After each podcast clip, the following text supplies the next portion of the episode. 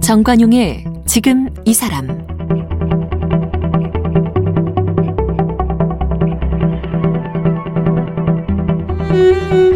여러분 안녕하십니까 정관용입니다. 뭐 적성 성격 파악하기 위해서 뭐 적성 검사, 심리 검사 이런 것들을 하죠. 그리고 막상 결과가 나오고 나면 어 내가 이런 걸 좋아했나? 내가 이런 사람인가 싶을 때가 있습니다. 내가 나를 아는 것과 내 안에 진짜 나는 다르기 때문이 아닐까 싶어요. 그래서 종종 생각지 않았던 일을 하게 되는 경우도 있는데 올해로 취임 1년을 맞는 서울시 극단의 문삼화 단장 아, 바로 그런 경우가 아니었나 싶습니다. 대학에서는 원예를 전공했고요. 직장은 생물학 관련된 일을 했는데 연극에 꽂혀서 지금 18년간 연극 연출을 해왔고 서울시 극단을 책임지는 수장을 맡고 있습니다. 문사마 단장 함께 만나보죠.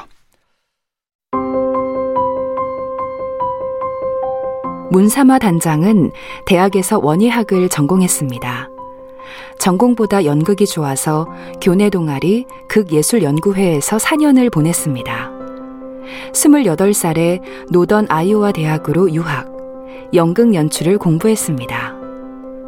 뉴욕 브로드웨이에서 2년간 현장을 익힌 후 귀국. 1999년 극단 유에서 조연출을 지냈습니다. 2003년 연극 사마귀로 공식 데뷔했습니다. 사마귀는 그해 한국연극평론가협회 선정 올해의 연극 베스트에 올랐습니다. 2008년 극단 공상집단 뚱딴지를 창단했습니다.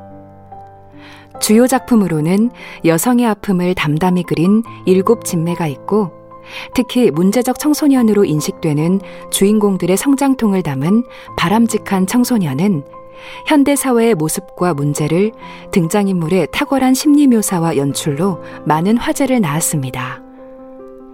2013년 서울 연극제 우수작품상과 여자 연기상, 2014년 김상열 연극상, 2017년 올해 연출가상 등을 받았습니다.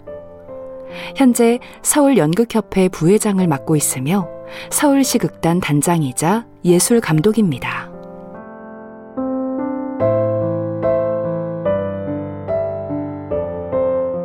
문사마 단장 어서 오십시오. 안녕하세요. 문사마입니다. 예. 예 국립극단처럼 서울시립극단이 있는 거죠? 네. 저희 세종문화회관 산하예요. 세종문화회관 산하에. 예. 그리고 항상 정기 공연 이런 걸 이렇게 쭉 해왔던 거 아닙니까? 그렇죠. 벌써 올해 지금 50회째입니다. 그렇죠. 공연 제목이 천만 개의 도시. 천만 개의 도시. 서울을 주제 그리고 소재로 하고 있는 공연이고요. 어. 창작극입니다. 어. 그래서 저희가 서울 인구가 천만 명이잖아요. 그래서 천만 개의 도시예요. 누가 만들었어? 누가 썼어요? 저희 그 전성현 작가라고요. 극단 예. 그린피그에서 활동하고 있는 작가님이고요. 연출은 박혜성 연출님입니다. 음. 아이 바다 해자예요. 어 그래서 지금 저희가 아무래도 시 서울 시극단이니까 예.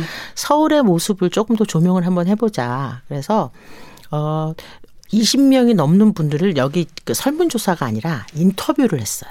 서울 시민 한 20명을 젠더별 뭐어 그 나이대별, 연령별, 예, 예. 뭐 장애 유무, 심지어 국적, 그다음에 다른 지역 선별을 해서 어. 20명이 넘는 분들을 1시간 가까이 어 실제로 인터뷰를 했습니다. 심층 인터뷰를 해서. 네. 그래서요. 다양한 분들을 만나서. 예. 그러니까 지금 공연 자체가 그래서 어떤 스토리텔링이 있지 않아요. 그럼요. 지금 서울 우리의 어. 도시 서울의 어떤 현상을 어. 그냥 관찰하고 응시하는. 그래서 어떤 주제나 의도는 다 제외하고 예. 그냥 관찰하고 응시해서 씬이 거의 50개 가까이 됩니다. 굉장히 그럼 회전은 빠르겠네요. 그렇죠. 근데 요즘 말로 요새 짤이라는 게 되게 유행이잖아요. 예, 짤. 거의 짤의 연속이라고 보시면 돼요. 어. 떤 스토리가 딱히 없고 어. 그래서 거의 50개 되는 짤들이 있다 보니까 분명히 그 안에서 내 모습이 있죠. 그러니까 서울에 사는 다양한 인간 군상의 네. 실제 살아가는 모습과 그들의 넋두리. 그렇죠. 그냥 그걸 쭉 모아놓은 거예요. 네, 어떤 장면들. 그래서 심지어는 동물들의 입장도 나와요. 동물? 강아지? 예, 비둘기 얘기도 나오고 연못의 잉어 얘기도 나오고 고양이 얘기도 나오고 음. 그러니까 그들이 소리를 내요. 심지어 그리고 실제 저희 배우분들 중에 장애인 분들도 출연하시고 예. 그다음에 싱가폴 국적을 가지신 외국 배우도 출연을 합니다. 오. 어. 그래서 뭐 횡단보도 무슨 마로니에 광장, 네. 뭐 마로니에 공원, 그다음에 뭐 포장마차, 건물 옥상 뭐 다양한 곳에서 다양한 층위의 사람들이 음. 툭툭 어떤 그냥 한 현상이에요. 전혀 드라마틱한 걸 추구하지 않았고요. 네. 그런 것들이 무수히 직조되는. 어. 그래서 저는 정신 없을 것 같긴 한데 아니 어느 순간 굉장히 그냥 어 정말 그냥 관찰하게 되기도 하고요. 음. 어느 순간 빠져들었 기도 해요. 네. 그런데 이게 워낙 신들이 짧다 보니까 그야말로 짤이잖아요. 음. 그러니까 깊게 빠지진 또 못해요.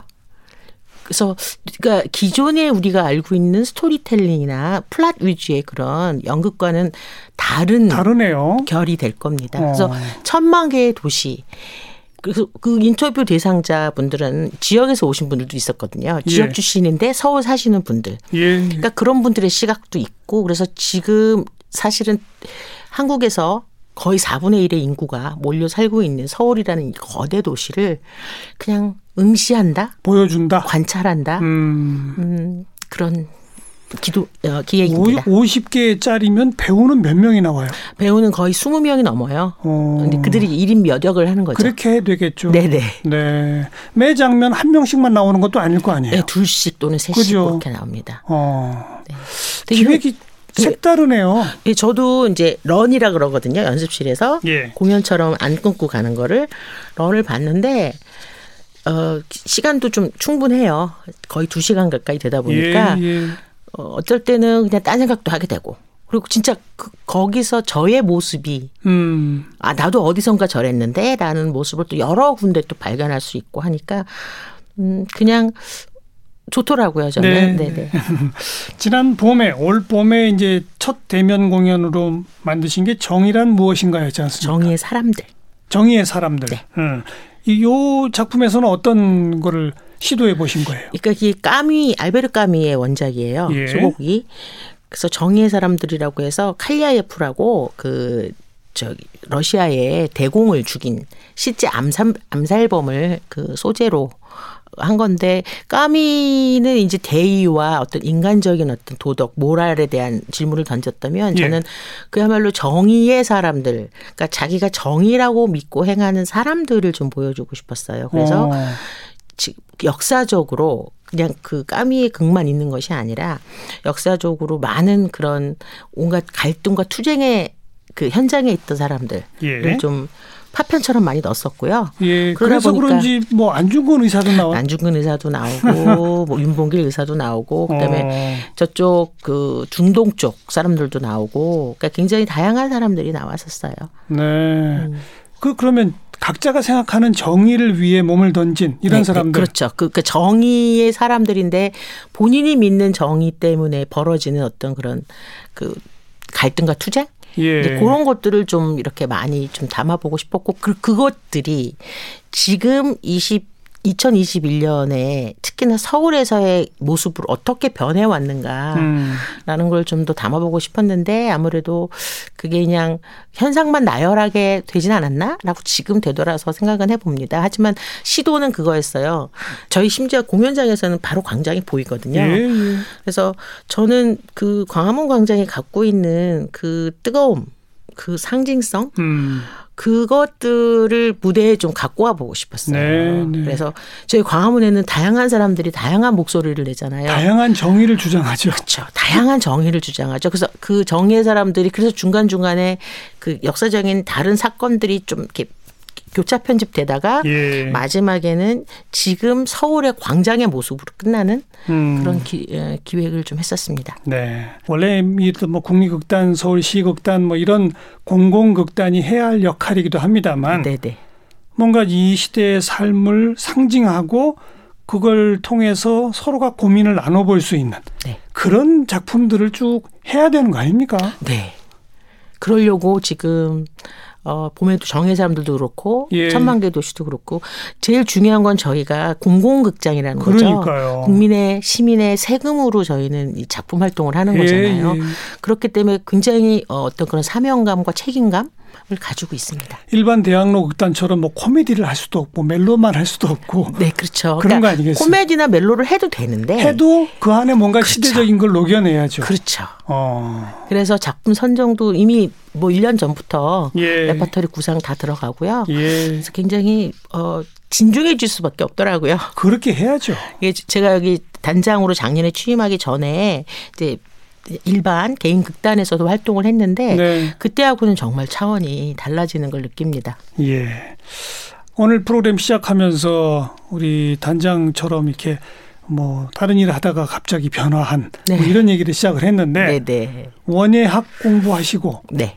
직장에서 무슨 생물학 관련 일을 네, 하셨다고요? 그냥 그냥 직장이에요. 음, 그 정말 9 to 5로 어. 출퇴근하고 한 3년 동안 일하다. 근데 제가 이제 연극반 대학에서 네, 그기술 연구회 활동을 했었거든요.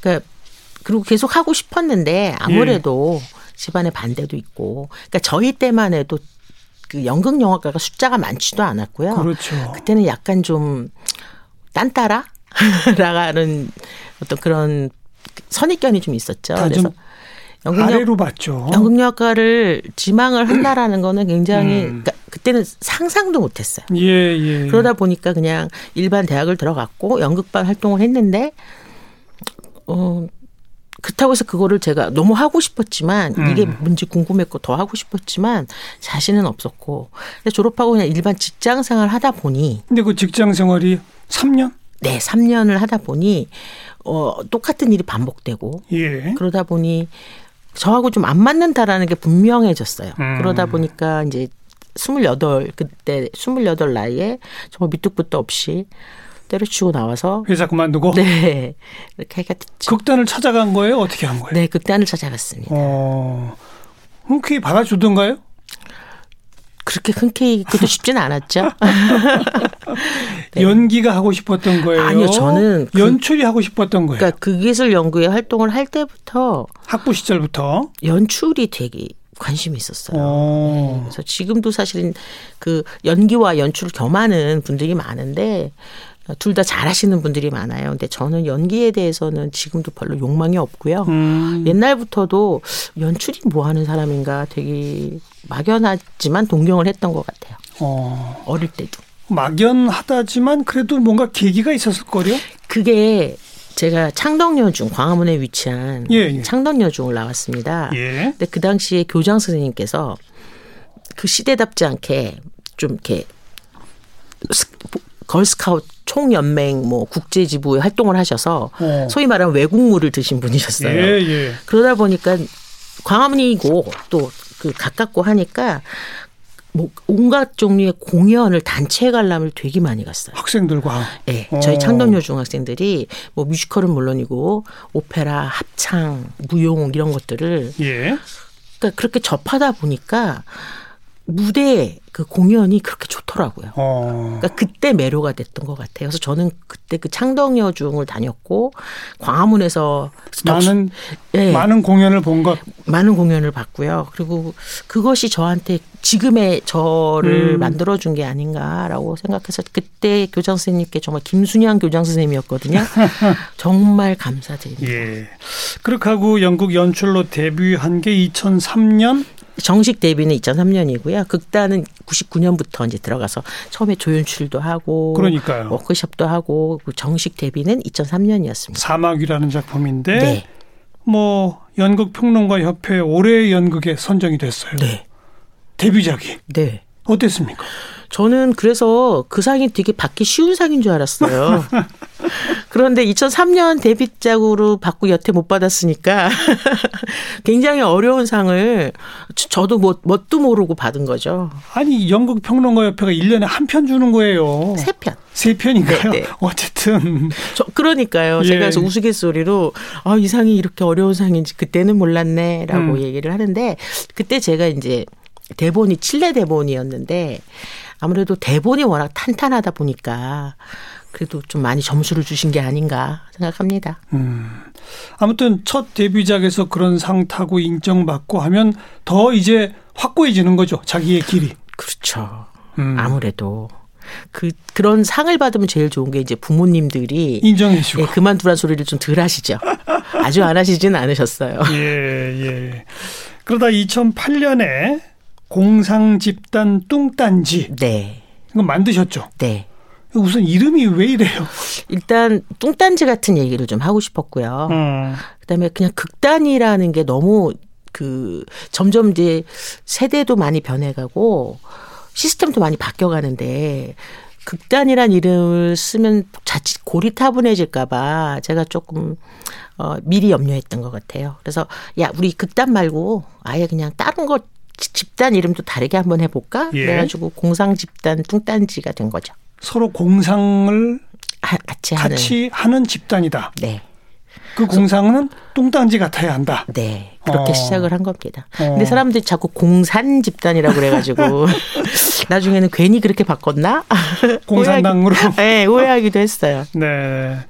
그 함께 한 분들은 어떤 분들이 함께 했어요? 그러니까 처음에는 그냥 아주 소수로 시작했고요. 뭐 작가, 연출, 배우, 뭐 배우 한 명, 그 저기 디자이너 뭐 요쪽 음. 소수로 시작을 했다가 아무래도 공연을 하면서 이제 함께 작업하는 사람들이 많아지면서 한 5년까지, 5, 6년까지는 그냥 아르마는 같이 작업한 사람들하고 뜻을 맞춰서 하다가 2015년부터는 정식으로 이렇게 단원 모집을 해서 뽑고 네. 그래서 예. 지금 단원 그, 도, 그 공채라고 저희는 얘기를 하는데 그 단원은 지금 3기까지 저희가 해마다 뽑진 않거든요. 예. 그래서 그렇게 했고 어, 그, 어, 작년에 이제 2020년에 서울 시극단 단장으로 오게 된 취임하시게 된 네. 거고. 그러니까 2008년 그 뚱딴지를 만들어서 초창기에는 정말 뚱딴지 같은 공연을 좀 많이 하셨나요? 네. 그러려고, 예를 들면 그러려고, 어떤 공연을 하셨어요? 그러려 노력을 했어요. 그러니까 좀 아, 아, 남들이 안 하는 공연. 음.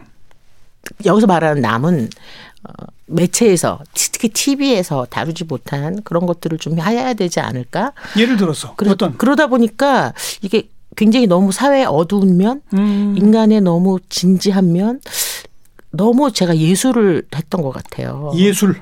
너무 예, 그러니까 어 매체가 다를 수 없는 때로 조금은 진지하고 음. 조금은 철학적이고 어, 의미가 있는 걸 해야 되지 않을까? 그러다 보니까 예술을 좀 추구한 것 같고 음. 그러니까 번역극을 많이 했고요. 음. 그리고 작품도 좀 옴니버스로 좀 무거 무거운 얘기, 난해한 얘기를 좀 많이 했어요. 이제 그러다 보니까 어 하루는 제 고등학교 동창이 제 공연을 보고 화를 내더라고요. 왜요? 내 삶도 힘들어 죽겠는데 내가 공연장까지 와서 이렇게 힘들어야 되겠느냐. 음. 근데 저는 그게 제 연극 인생의 굉장히 큰 분기점이 됐던 것 같아요. 오. 그래서 그 전까지는 말이 뚱딴지지 사실은 뚱딴지스럽지 않았어요. 사실 뚱딴지라는 건 조금 자유로워야 되는 거잖아요. 좀 너무 진지했군요. 너무 진지했던 것 같아요. 어. 근데 그 고등학교 친구의 그 정말 너무 현실적인 리얼한 어 말에 어 정말 이게 온통 흔들렸던 것 같아요. 예. 저의 그 연극관이나 예술관이. 예. 그래서 그때부터는 조금 더, 어, 관객과 소통하는 게 뭔가. 음. 라는 것에 대해서 고민을 했던 것 같고, 그래서 제가 좀 변화점을 찾은 후에 처음에 생긴 첫 한 작품이 그 천명관 작가의 소설 고령화 가족을 고령화 가족 그거를 이제 무대화해서 했어요. 그래서 오. 어. 굉장히 만화적으로 나중에 영화화도 된 나중에 저희가 먼저 했고 그 다음에 음. 이제 맞아요. 영화가 됐어요. 근데 음, 굉장히 거기서 무대에서만 할 수 있는 방식으로 가구나 이런 것들을 굉장히 만화적으로 해가지고 예. 되게 재밌게. 그 아니 그 천명관 작가의 스토리 자체가 웃겨요. 네. 그러니까 그래서 작가님도 와서 보셨고요. 음. 어, 작가님 그때 천명현 작가님 뭐 뵙고 진짜 많이 말씀도 나눴고 제가 작가님 도 팬이었거든요. 예, 그래가지고 예. 고령화 가족을 분기점으로 해서 뭔가 그렇게 혼자 자꾸 예술이란 이름으로 가르치려고 들지 않고 음. 어 뭔가 함께 소통하고 관객들의 이야기를 함께 해주는 그러니까 평범한 사람은 겪지 못할 얘기를 하는 것이 아니라 예, 예. 평범한 사람들이 매우 일상에서도 겪을 법한 누구나 공감할 얘기를 굉장히 연극적으로 만드는 쪽으로 음. 조금 바뀌었어요. 네, 네. 네. 그럼 훨씬 대중 친화적인 이제 그런 작품들로.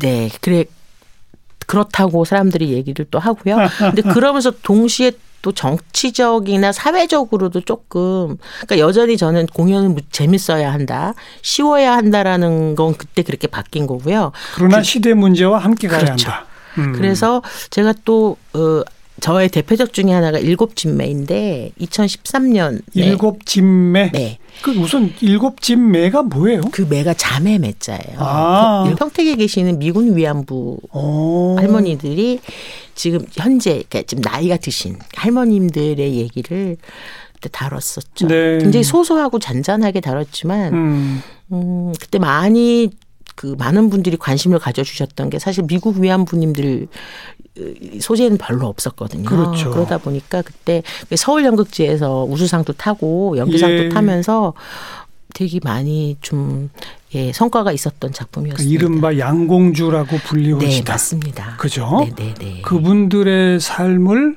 소소하게 담아낸 작품조차 없었죠. 없었어요. 어. 근데 지금 평택의 우순덕 원장님께서 햇살센터라고 음. 지금 그 할머님들을 굉장히 이렇게 돌봐주고 계세요. 예. 근데 그 센터에 이양구 작가가 3년을 봉사를 다닌 거예요. 어.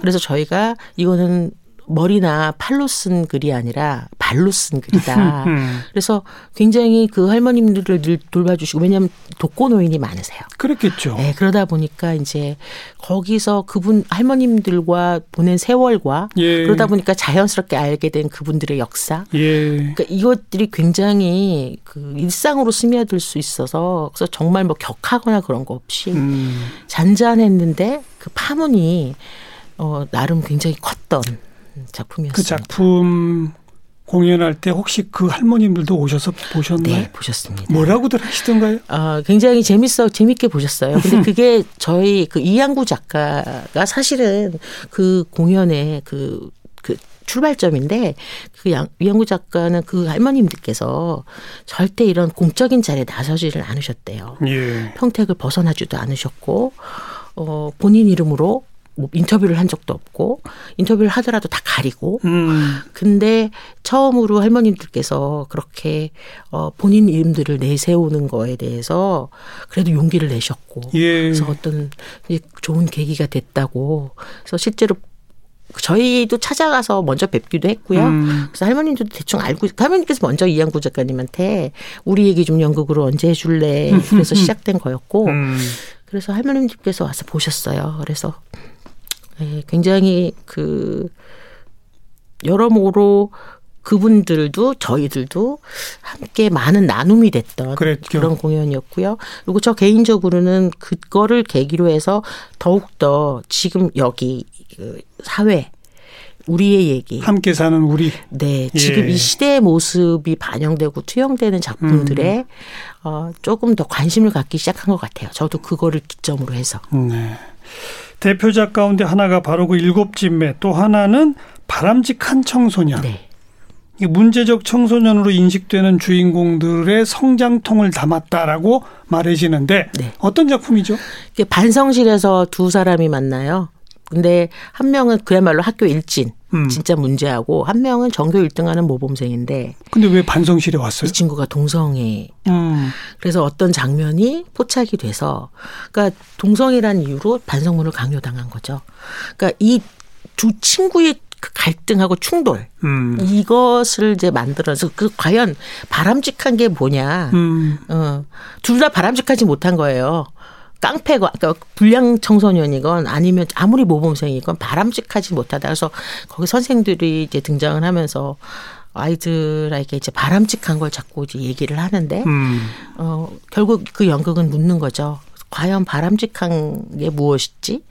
그래서 결국 둘이 이제 같이 화해를 하고 뭐 결국 이제 그 반성문에 그 반성실에서 반성문을 쓰게 갇혀 있던 7일간의 이야기입니다. 그래서 반성실을 나가는 것으로 끝을 맺고요. 예. 이 작품은 제가 연출을 했지만 이제 이오진 작가라고 그 작가가 써서 굉장히 반응이 좋았어요. 일단은 이제 워낙 청소년들 얘기니까 무대가 음. 들썩들썩했거든요. 아주 푸석푸석했고 그래서 에너지도 좋았고 그 짜임새도 좋았고요.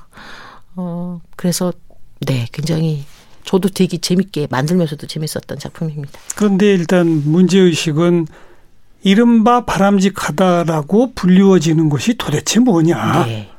도대체 뭡니까? 뭐가 바람직한 거예요? 글쎄요, 그 저는 모르게 선생님은 아세요? 전 저거 저도 딴 건 모르겠으나 네. 동성애라고 해서 반성실에 가야 하는 거는 안 바람직한 거죠. 그 반성실에 보내는 게 안 바람직한 네, 그러니까. 거죠. 근데 저는 모든 게 강요되는 건 바람직하지 않은 것 같아요. 음. 아무리 좋은 것도 강요가 되는 순간 그건 바람직하지 않은 것 같아요. 물론 대다 다수에게 피해를 준다거나 저희가 해서는 안 될 규율이라는 거는 분명히 있지만 예. 근데 본인이 동의하지 않는데도 불구하고 강요를 한다라는 건 절대 음. 바람직하지 않다. 그리고 타인에게 피해를 주지 않는 이상 저는 안 바람직한 건 없지 않나? 네. 그 대전제는 타인에게 피해를 주지 네. 않는 이상. 타인에게 피해를 주지 않는 이상. 타인에게 피해를 주지 않는 이상 그 누구도 무엇이 바람직하냐, 바람직하지 않느냐의 질문을 해선 안 되는 것 같다. 맞습니다. 특히 4차 산업혁명 네. 창의력과 다양성의 시대에 바람직이라고 하는 기준이 사회의 하나라면 그렇죠. 전 국민 한 줄 세우기 아닙니까? 그러니까요. 그래갖고 어떻게 이 사회가 발전할 수 있겠습니까? 그러니까요. 음. 그래서 저도 세상 바람직이 무엇인지 예. 지금 이렇게 선생님하고 대화를 나누는 이런 고민들을 작품을 하면서 음. 많이 예, 고민했던 것 같아요. 다시 되돌아보고. 그렇습니다. 자, 오늘 뭐 정의란 무엇인가? 뭐 바람직기란 무엇인가? 이 시대의 삶이란 어떤 것인가? 뭐 굳이 뭐라고 딱 평가하려 들기 전에 먼저 관찰부터 하자. 뭐 이런 정신 같은 것들이 살아있는 네. 그런 연극들이 기대가 되네요. 감사합니다. 앞으로 저 기획 쭉 서 있죠? 네. 내년엔 또뭘 됩니까? 어, 내년에도 그러니까 저희가 상반기에는 기존의 그 이미 20세기 이전에 나왔던 국내건 국외건 그런 기존에 있는 작품을 재해석하는 시리즈로 가고요. 예. 그래서 정의 사람들도 그래서 재해석 까뮤의 작품을 네, 재해석하고 네, 하반기에는 창작극 창작을 음. 서울을 소재 또는 주제로 한 창작극을 하반기 정기 공연으로 가는 걸 하고 있습니다. 알겠어요. 내년에도 또 좋은 공연들 기대하도록 하겠습니다. 네, 지금 이미 공연 중인 천만 개의 도시 서울 시극단 제50회 정기 공연입니다. 19일까지 하니까 많이 많이 보러 와주세요. 네, 문삼화 단장 함께 만났어요. 고맙습니다. 고맙습니다.